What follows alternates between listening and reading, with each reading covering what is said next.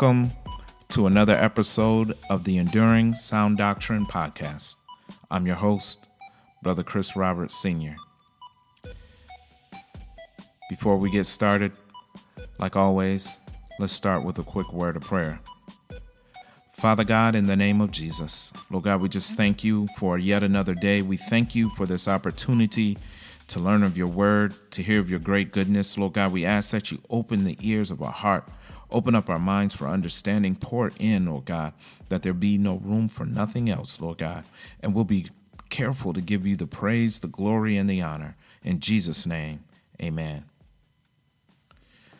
So I'd like to thank you again. If you have listened to the previous podcast episodes, this is indeed the fifth one. And I just want to thank you. I want to thank you for enduring this long. No pun intended. Um, and I'm thankful for, that God has given me this this outlet to speak to to many people at once. And um, you know, when I first started this, I wasn't sure as to where it was going, how it should go. You know, and like many other people out there, I listened to podcasts and I was worried about how this one would be different. But um, you know, the way I figure it is, I focus on the word and the word only, and people can hear the word like they did in the Bible and get pricked in their heart. Then that's that's my goal. That's my aim. Uh, but today I wanted to take a bit of a different angle. In the previous podcast, we focused strictly on scripture. Uh, I focused strictly on telling stories or telling uh, telling um, the word as it focuses around one subject, and that was all for enlightenment to get you to understand and get the, a, a good foundation uh, for this what this enduring of the doctrine is. We defined multiple terms. Um, I think I even dipped a bit into the Hebrew, which is what uh, the Old Testament scriptures were written in, and and how that points to the apostolic doctrine. Um, so, but today I wanted to take a little bit of a turn and, and do what is kind of uncomfortable for me anyway, and that's to talk about myself, and not in a boastful or bragging uh, manner but just because uh, the other night I was sitting in my bed and I was, you know, thinking about my current situation and not to put all of my business out there, but you know, my situation is is one that many people have been in and one I've been in multiple times, uh, being unemployed. But um, you know, I, I, tried to figure out uh, where my passion is, and of course, this is absolutely my passion, the Bible the gospel, the gospel of Jesus Christ. And I thought about my upbringing. Uh, technically, I'm a fourth or fifth generation apostolic. Uh, my mother, on my from my mother's side, my father um, had, they have no apostolic history as far as I know, but uh, my mother uh, from Dayton, Ohio, uh, she says they go all the way back to Azusa Street. And I know my my great grandfather uh, Ralph Bass was a pastor in Dayton in the uh, in the early 1900s, and um, and so so yeah, my roots in in the apostolic doctrine are deep. Um, and I remember being brought up in an apostolic Pentecostal church. And I was thankful because I felt like we did things the Bible way. We we baptized in Jesus' name like all of the apostles did. We spoke in tongues like they did on the day of Pentecost. We believed in the Holy Ghost.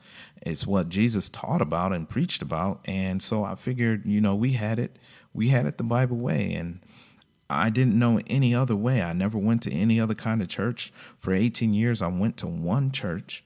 I went to one church and one church only. So even within Pentecostalism, I only knew one way and you know there were there were times where my pastor wouldn't even allow us to go to other apostolic pentecostal churches or other organizations that might have been of the same faith. Um, you know they weren't quote unquote saved. So my upbringing was strict and we were we were very dogmatic about our beliefs and you were either saved or you won't and you weren't and there was no middle ground there was no middle ground.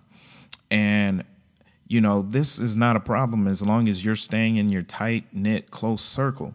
But as soon as you get people from outside of that circle you know trying to question you and and figuring out what you're doing because that's not the way that they do it then uh, there can be problems.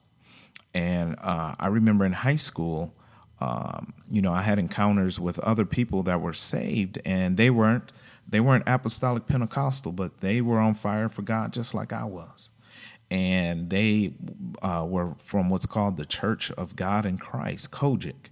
A lot of people know that term, and, and even COGICs are considered Pentecostal. They believe in Holy Ghost speaking in tongues. They don't believe that baptism in Jesus' name is the only way to baptize, however as far as I know. And this encounter I had with a classmate of mine in high school certainly believed that way. He also believed that tongues was not the sign of the Holy Ghost. And so we would have arguments or uh, conversations back and forth, and I would just leave it as it is. Like, look, you know, I'm not swaying in my beliefs, and you know, I'll just let you be wrong for now and leave it at that. By the time I went to college, I knew there was no way I was the youth chairman. I mean, there was no way I was going to fall out. I was not going to backslide, uh, as we put it now. And I joined myself with other, uh, with one other Christian group on campus, which was the Gospel Chorale. So this was a group of predominantly African Americans, much like I grew up in the church that believed in Jesus and we sang about Jesus. And up until that point, I was always in a choir and played music or was uh, singing or anything like that. So uh, I joined myself to the gospel chorale. Uh, little did I know that hardly anyone in that gospel chorale believed like I believed but I understood my beliefs. So I, you know, I worship God the way that I was taught and brought up. But you know, it was sometimes in stark contrast to those that were in the in the choir even. And so I remember just walking on campus at the University of Michigan in Ann Arbor, where uh, I would get stopped by other Christian groups. I wouldn't get stopped by people inviting me to parties or, you know, tempting me to do, you know, nefarious things. I was stopped and, and talked to by people, other Christians so-called Christians, and they would say, "Well, what do you believe?" So I would tell them my beliefs. Well, it doesn't take all that. That's unnecessary. And why are you doing it this way? Mm. I could only give them the scriptures that I, as I understood them, Acts two thirty eight uh, John 3 and 5, John 3 and 8, when Jesus is talking to Nicodemus, except a man is born of water and spirit, you must be born again. And well, we believe that water means the natural birth and spirit is the spiritual birth. And you don't have to speak in tongues to get the spiritual birth. And all you have to do is confess with your mouth and believe in your heart. And and um, you know i would i would point to you know acts 238 and acts 2 and 4 those were my base scriptures and that's what i knew and and i couldn't deviate from those. Um, i did not i didn't have the eunuch story down. I didn't have the cornelius story down even. I knew of it. I didn't have it down. And i didn't certainly didn't know of the other uh, five times in the bible that people were water baptized and filled with the holy ghost. I knew acts 19 uh, when paul uh, talked to the uh, the brothers, uh, the twelve brothers, uh, you know, have you received the Holy Ghost since you believed? And so people would shrug those scriptures off for whatever reason and um, focus on Romans 10 9. And even I didn't have a good understanding of Romans 10 9, so I couldn't really rebuke or confirm or deny that scripture. But they would they would shoot down my scriptures, and then we would usually part ways. So this was something that I, I struggled with um, not struggle with. It didn't shake my faith. It didn't shake my faith, but it made me more hungry. I would go home and read my Bible, and even at that age, uh, at 19, 20, I had been saved for 10 years. However, my, my understanding of the scripture was not mature yet. And I would go home and read my scriptures and I would read my Bible, and I was adamant. I said, This is the way to go you know, there's there's no other way. I mean, if it was good for the first church that you birthed, then why would it change? Why would Paul want people to get baptized that were already believers? They why would why would Philip ask someone to confess their faith and then still baptize them if it was not necessary? Why would Jesus say, except you be born of water and spirit, unless it was necessary? And he told and he told Nicodemus he was not talking about natural birth. So why why would we mix that up? And so I wasn't so much concerned with their beliefs. I was more concerned with my belief. And what did I believe? What was this doctrine that I believed?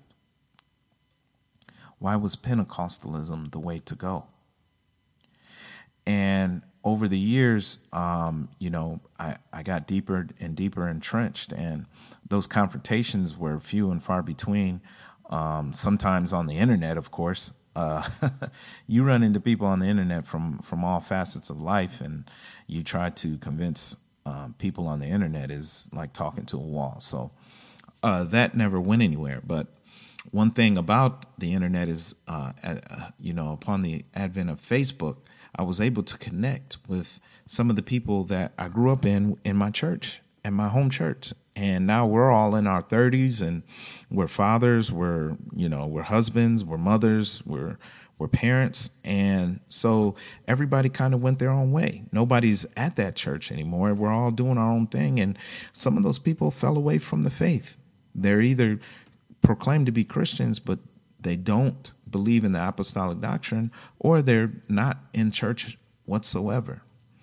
And it, it, it really it really shocked me that people would fall away from what we were brought up in, that they would fall away uh, from what we were taught. And again, I needed what I hungered for. What I hungered for was confirmation of what I grew up being taught. And I want to fast forward now to I'm about 34, 34 years old. So I've been in this for 24 years. And eventually I came to know, uh, I came to get what I was looking for. Jesus said, He that hungers and thirsts shall be filled.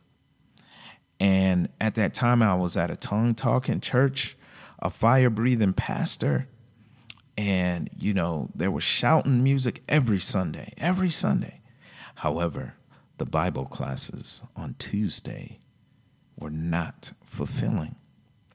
Imagine sitting down at a dinner table and you're expecting prime rib baked potato asparagus broccoli uh, a salad uh, mashed potatoes and and uh, iced tea but instead, you sit down and you get tofu, peas, and water. You're eating. You're eating. You're not going to starve. You're not going to die. You're eating. But you're not getting what you looked for. And you're not getting all your basic uh, nut- nutrients that you need. And that's how I felt. Uh, you know, and then you get ice cream for dessert with that tofu dinner and that that that was the praise breaks. That was the shouting. That was you know whatever else that that made you happy and why I stayed at that church. But we knew that there was more and that's exactly what I got. Then I got the teaching that I needed. I got an understanding of of the Hebrew uh, language the Old Testament. I can look at Genesis 1 and 1 I can look at Genesis 1 and 1 and see the name. I can see water in his name. This is Genesis 1 and 1. If you go from 1 to 3, you'll see the Holy Ghost, you'll see everything you need. And so, um, on top of that, then I got an understanding of Hebrew 6, the doctrines of Christ, and how that lines up perfectly with what Peter said on the day of Pentecost. How Jesus said in, in Matthew 16 that I'm going to give you, Peter, the keys and I looked at that and, and I see the language that Jesus used when he says, Ye and thee. I give thee the keys, Peter. I'm giving it to you. Ye must be born again. And even though he's only talking to Nicodemus at the time, the ye means everyone, it means you all. So he was not just talking to, to Nicodemus. How in Acts chapter 2, after P- Peter says, You must be repent, baptized in Jesus' name for the remission of sins, and you shall. Now I got an understanding of shall versus will. You shall receive the gift of the Holy Ghost. And then the very next verse, because a lot of people say, well, that was for those people on that day. Well, Peter says it's for you, it's for your children's children, and those that are far off, as many as our Lord God shall call. So it wasn't just for the people at the day of Pentecost, it's for everybody today, yesterday, now, and forever. That never changed. And um, so my my understanding was opened up. Furthermore, God gave me a call. He called me. He said, "I need you to preach the gospel." And if you're listening to this podcast, then um, certainly you have some beliefs, and so God talking to you is not out of the realm of possibility. I surely hope. If if so, then just read the tenth chapter of the book of Acts.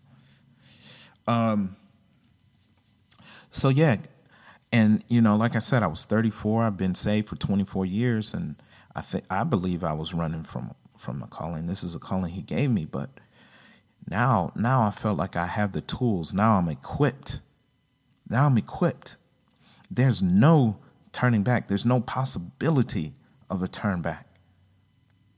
This doctrine, this doctrine, this doctrine that we have that has been given to us needs to be shared with his people. It needs to be shared with everyone, believers and non believers alike. Because they are believers. Remember, the gifts of God are without repentance, they work outside of repentance. So just because a person doesn't believe what I believe doesn't mean that they're not going to work miracles, have signs and wonders follow them. But we all need to come to the fullness of the gospel.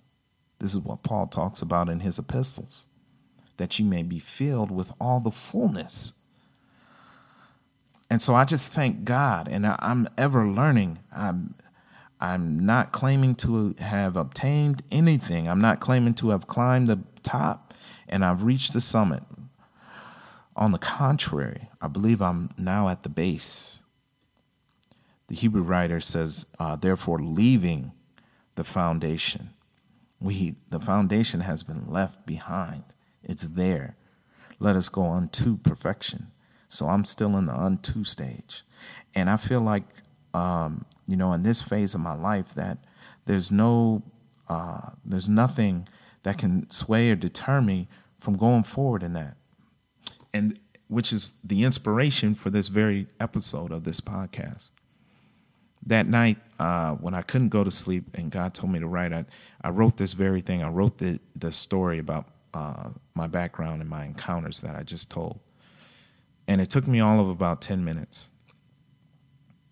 And I didn't want to be heavy in the scripture, but, um, you know, the Bible, the Bible, everything from the Bible, from Genesis to Revelation, points to this apostolic doctrine. Everything every word, every verse, every letter points to this apostolic doctrine.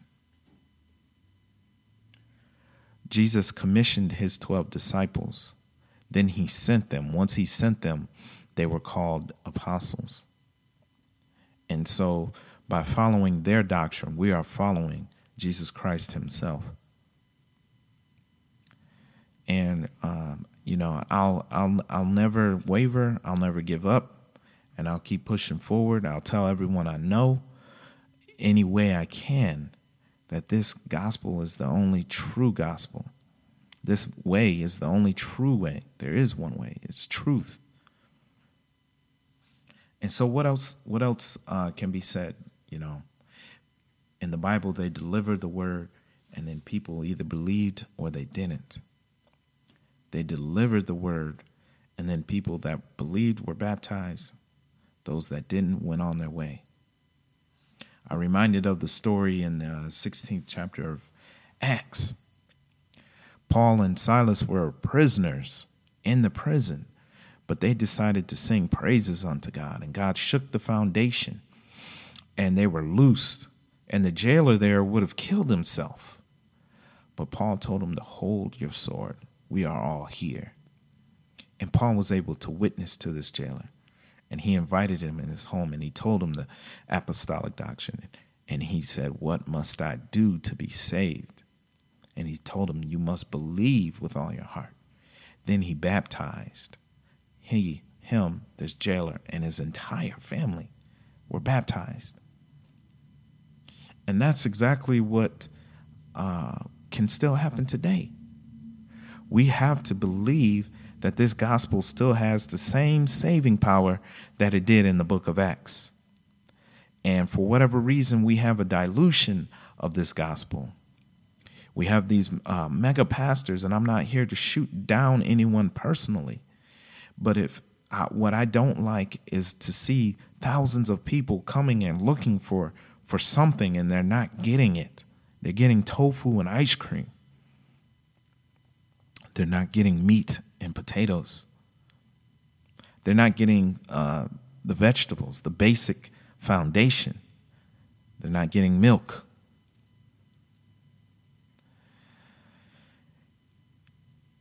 And so, you know, um, God has given us many platforms. This is one.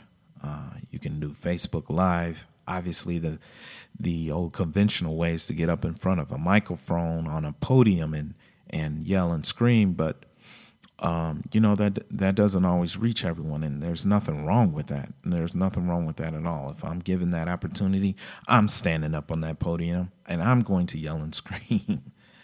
Um, I'm going to do what, what what God wants me to do. And so I truly believe uh, that this is what God has for us. This was God's plan for humanity from the very beginning. From the very beginning. Again, it's in Genesis 1 and 1. In the beginning was in the beginning God created the heavens and the earth. That word heaven is shamayim in the Hebrew. Shama is the name. Sham, the name. Shin and Mem. Mayim is water.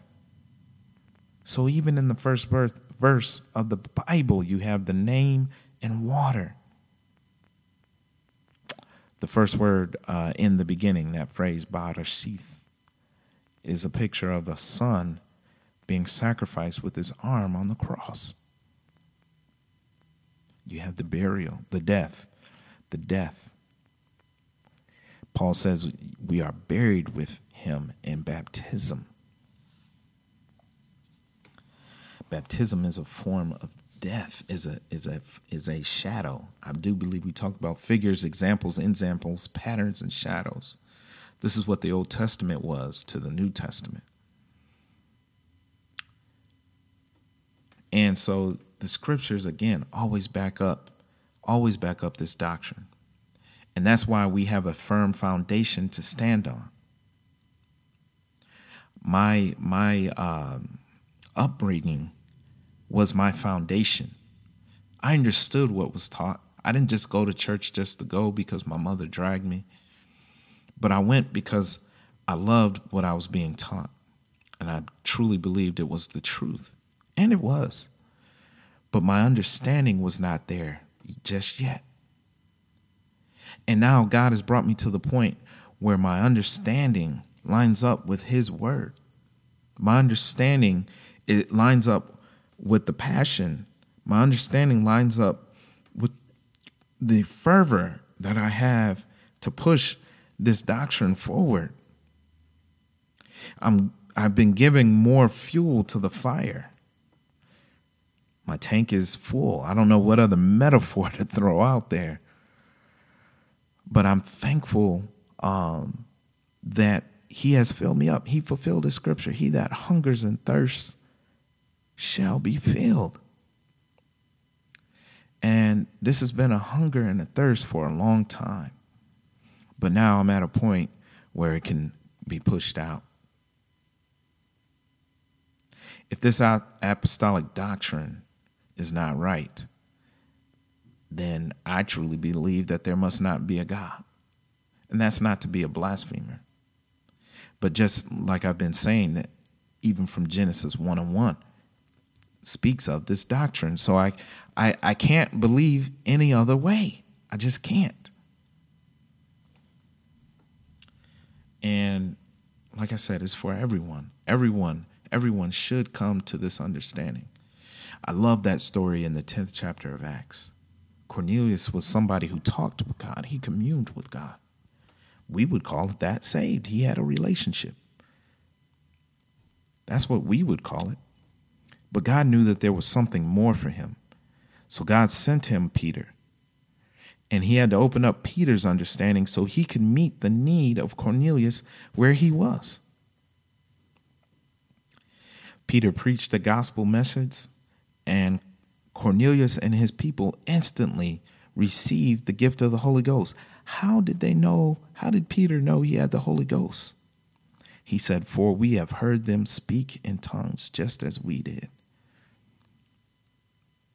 He said, Can any man forbid water? We cannot deny their birthright. You must be born again. Except a man is born of water and the Spirit. They were born of the Spirit. They were born of the Spirit, and that was evidenced by the speaking of uh, other, other language. And he commanded them to be baptized in the name of the Lord Jesus. Philip in Samaria in the eighth chapter was going around baptizing in Jesus' name. You see there, I want to say it's the 16th verse, um, where it says that the Holy Ghost had not fell on them, only they were baptized in the in the name of the Lord. Only they were baptized in the name of the Lord. It is verse 16. Only they were baptized in the name of the Lord Jesus.